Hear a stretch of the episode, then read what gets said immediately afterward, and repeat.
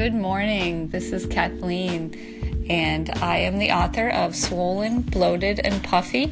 It's a book that gives tips on reducing swelling after plastic surgery, uh, orthopedic surgery, and also reducing um, some of the symptoms of lymphedema after cancer surgery. And today I'd like to talk about a very potent question that has been a part of my life for the past year since my um, skin cancer diagnosis. And that is the question what else can I do? What else can I do to improve my health?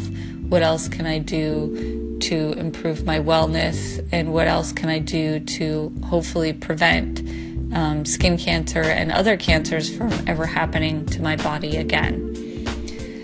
And in my research, I have found a lot of answers.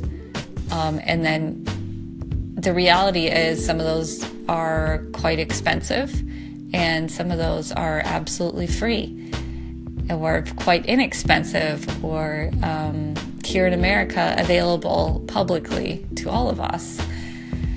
So I cover some of um, the answers, the research that I found and it's based on practices that we can do in our lives, um, habits that we can form in our lives that help to balance our immune system and help our bodies to work better. And I detail those in my book, Swollen, Bloated, and Puffy.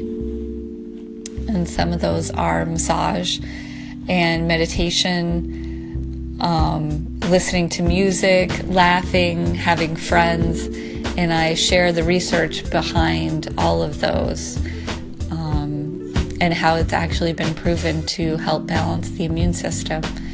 So that's all in the book. If you'd really like to take a deep dive, the second uh, half of the book is about helping our immune system and living uh, more calm and centered lives.